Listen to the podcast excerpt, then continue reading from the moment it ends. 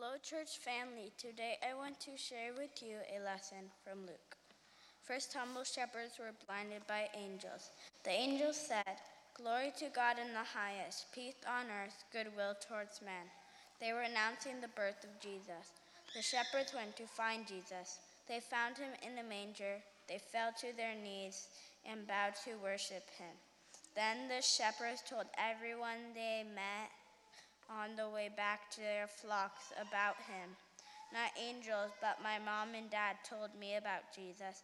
I was seven when I accepted Jesus. I told my dad I wanted to be baptized. Now I should share Jesus with everyone just like the shepherds. That is how it works. Someone tells us about Jesus, we meet Jesus, we tell others about Jesus. Let's be like the shepherds and angels. Let's pray. Lord Jesus, we thank you so much for this blessing of Christmas, all the things that it reminds us of. Reminds us of the promise that just as you came the first time, we can trust the promise that you will come a second time. It reminds us that in this dark world, it is only your light that can truly give us hope. It is only your light that can truly overcome darkness. And this season also reminds us that that light is not just for those within this room, but for all mankind. We thank you, Jesus. Amen. Indeed, we should be like the angels and the shepherds, but not simply by being witnesses, but in the way in which they witnessed. There are few things that communicate uh, your value or the value that someone has uh, in your life, the love that you have for someone, more than simply the practice of showing up, of going to that person in the midst of their joy, in the midst of their pain, in the midst of their challenge. Going there to that place, wherever that may be. My parents modeled this to me well when I was a kid growing up.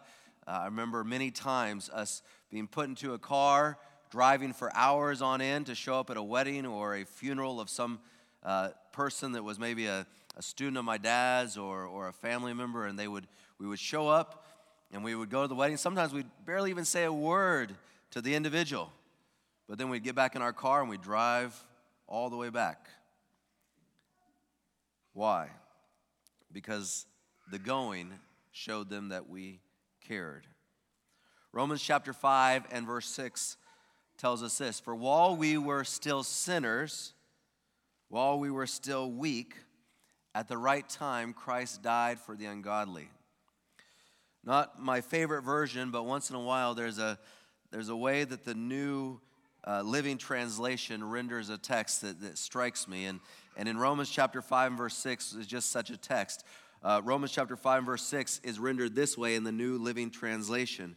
When we were utterly helpless, Christ came to us at just the right time, and he died for us sinners. Christ came to us, to where we are. It is not just what Jesus did for us, he came here to do it. John chapter 1, verse 11, he came to his own, the Bible tells us. There is something, though, that, that communicates value when someone shows up. It's not just about Christ coming and dying for us. Christ dying for us, of course, communicates our value and communicates his love for us, but, it, but it's also the reality that he actually came to this earth. He came to where we are living. It shows his love, his value. He came to meet with us face to face. There is something that communicates value when someone just shows up. All over Israel, there was a chosen blindness at the time. There was a, a chosen uh, uh, uh, uh, blindness to, to the Messiah. I say a chosen blindness because the prophecies had, had given very clear indications of when Jesus would be coming, when they should be watching for this Messiah. But Israel was sleeping. They were, they were blind to what was happening around them. They knew the prophecies, and yet they chose to, to sleep in the midst of those prophecies.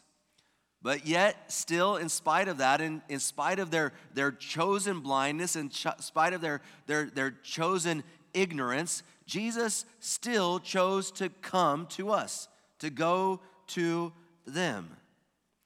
And when Jesus came, of course, he came as a baby, and so he needed assistance in this coming. So Jesus not only came himself, but also he brought with him a legions of angels to announce his arrival. We are in this building today to celebrate the birth of Jesus Christ. We are in this building today to celebrate our Savior, Jesus Christ. And yet, when Jesus came to this earth, people didn't have to go to a church to learn that Jesus Christ had come. In fact, they were in their workplace. The shepherds were working in the fields, and someone was sent to them. The angels were sent to them. If you open your Bibles to the book of Luke, chapter 2, Luke chapter 2, beginning in verse 8, from which Dayton was referencing.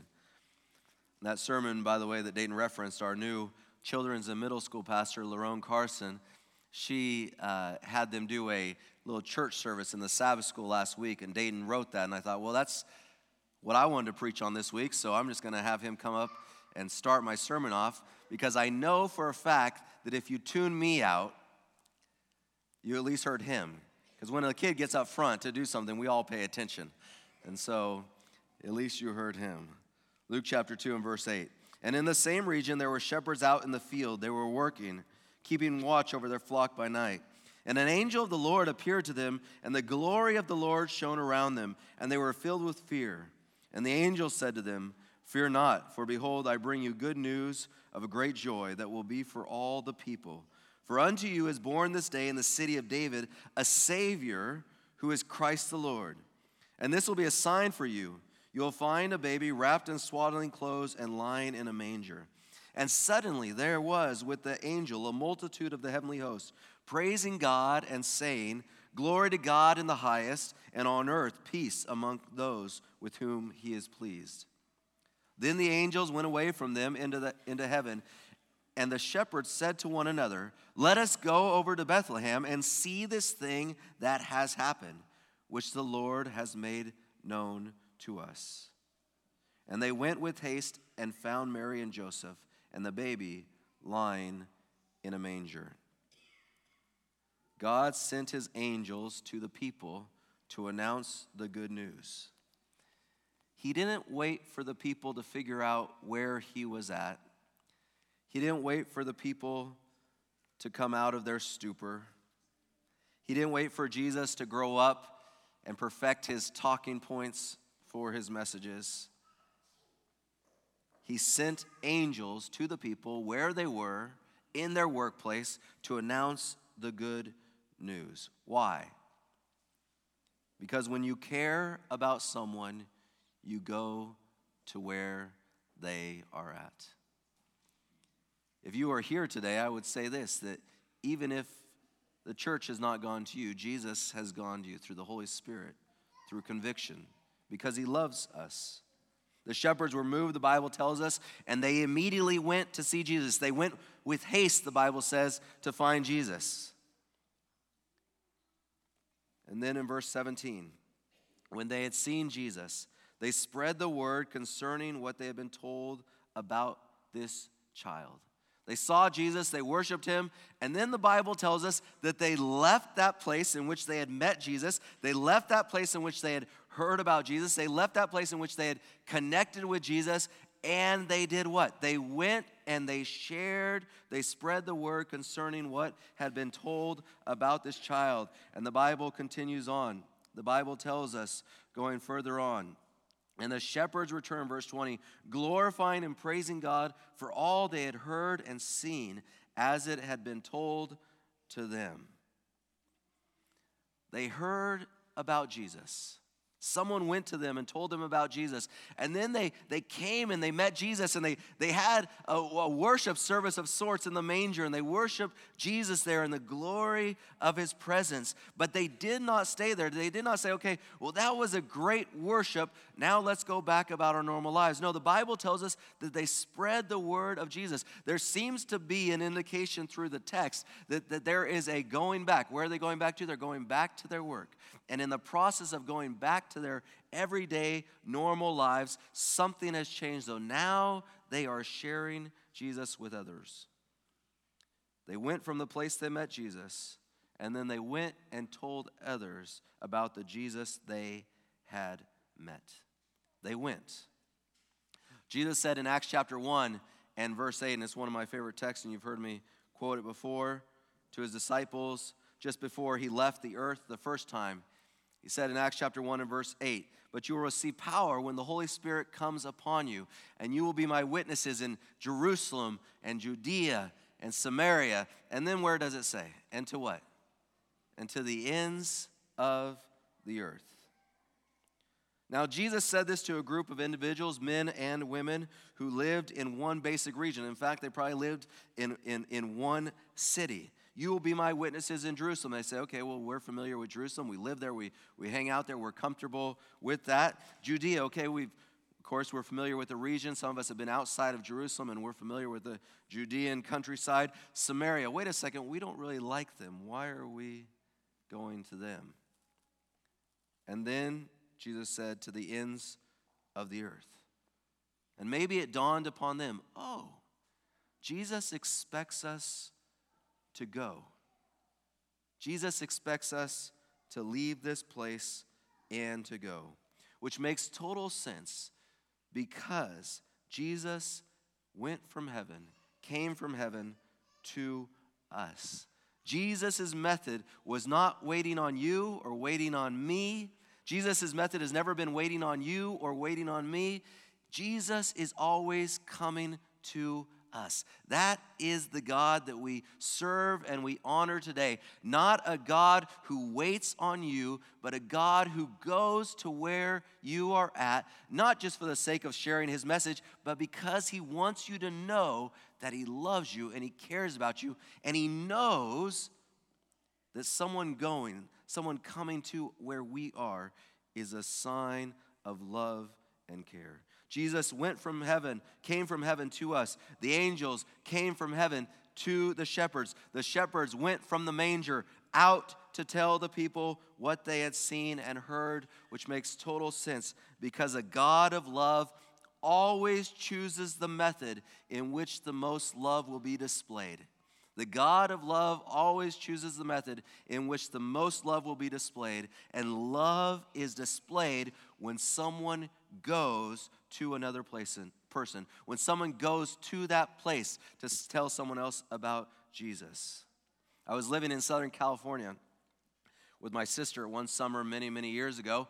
We were, uh, uh, I was in college and I was on a, the summer break and I was volunteering at a church there in Southern California. And Christina and I were newly dating. We had only been dating probably about, about three months. And she had come out to Southern California for a wedding, Lisa Christensen and Brent Harding's wedding, to be precise. Some of you know those individuals who are members of our church. And she decided before going to the wedding that she would stop and see me for a couple days, which I appreciated, of course, as her boyfriend. And so she came and she stayed with my sister and I uh, those couple days. And then she left to go over to the wedding. At some point, I don't know if it was through an email or a recording on our answering machine to the young people in here. The answering machine was this box that a phone was connected to, and people spoke into it. It's a nice way to screen calls. You guys remember that? You could hear that voice. You rewind it, go back, hear it again. So I don't know if it was through email or through an answering machine. We didn't have cell phones. There were cell phones invented, although we didn't really have text messaging at the time. But but but neither Christina and I had cell phones. But but but I'm not sure if it was the answer machine or the email, but somehow I got the message from Christina that when she had left, uh, uh, I hope it wasn't because she left in such a hurry to get away from me, but when she had left, she had left her makeup and her hair stuff and some other things there at the, at the house. And in her message, she said, If you could get these and you could send them to my parents' house, I would appreciate it. That was the message. So I got the stuff together, and you know what I did? I immediately, with haste, got into my car with the hair stuff and the makeup stuff and the other stuff that she had forgotten and started to drive. I was going to where she was. Why? Because when you go to someone, it communicates value, communicates love, it communicates you care. Now, I didn't drive across the country. I have actually done that for my wife before. But I didn't drive across country. But where Christina was in Southern California, she was in Redlands. And where I was in Southern California, Camarillo, California, is about two hours and 15 minutes away from each other if you don't have any traffic or things like that. Now, some of you are laughing because you've been to Southern California and you know that there is almost never a time that you don't have traffic or things like that.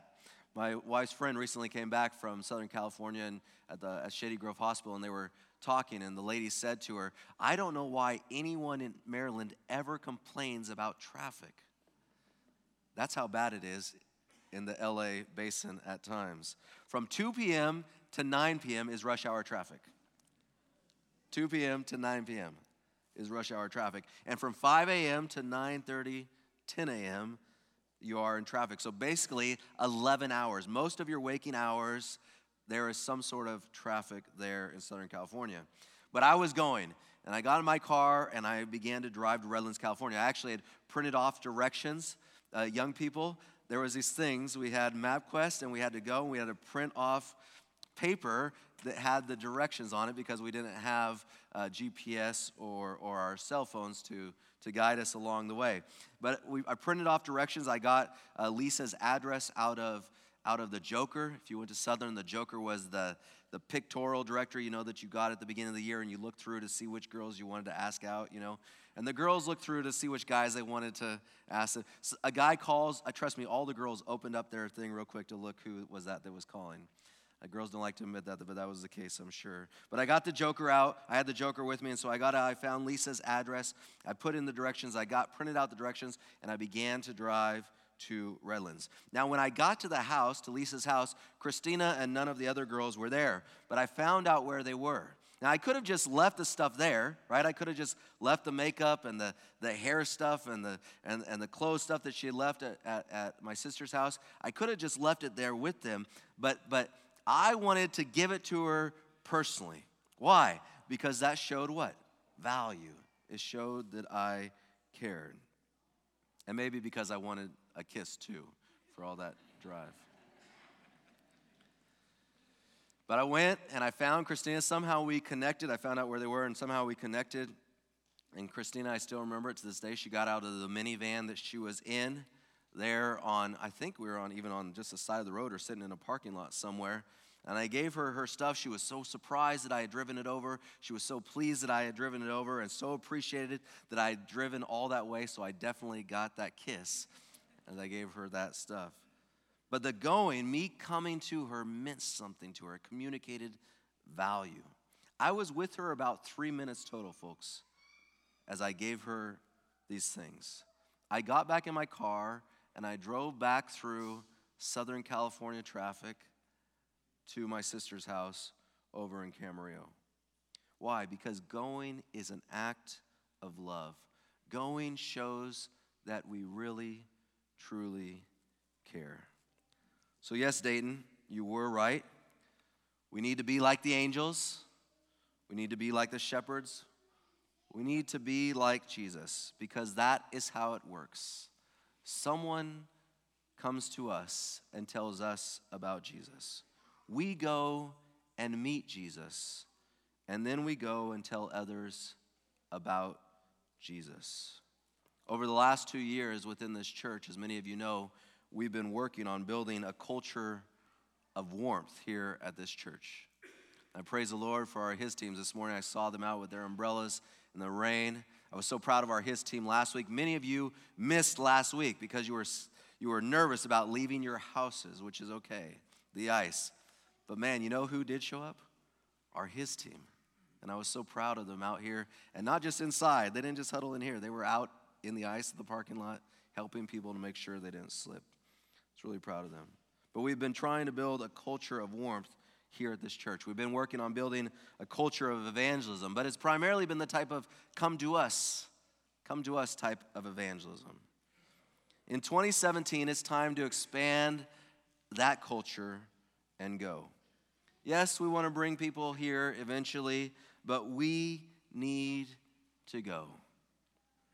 And I want to know from this congregation, from us, if I can get any witnesses to go. Anyone that will go because you care. Go because Jesus came for you. Christmas reminds us of all kinds of things. Christmas is such a high time. The church is more full at Christmas than any other time because people love to come and, and sing the Christmas songs and hear the story of Jesus. But if it stops here, then we're not really fulfilling the mission of Jesus' birth, which was ultimately to go. To go. Go because you love Jesus and you know that He loves those that need to hear the story of Christmas as well. We are warm here. Now it is time for us to be warm out there as well.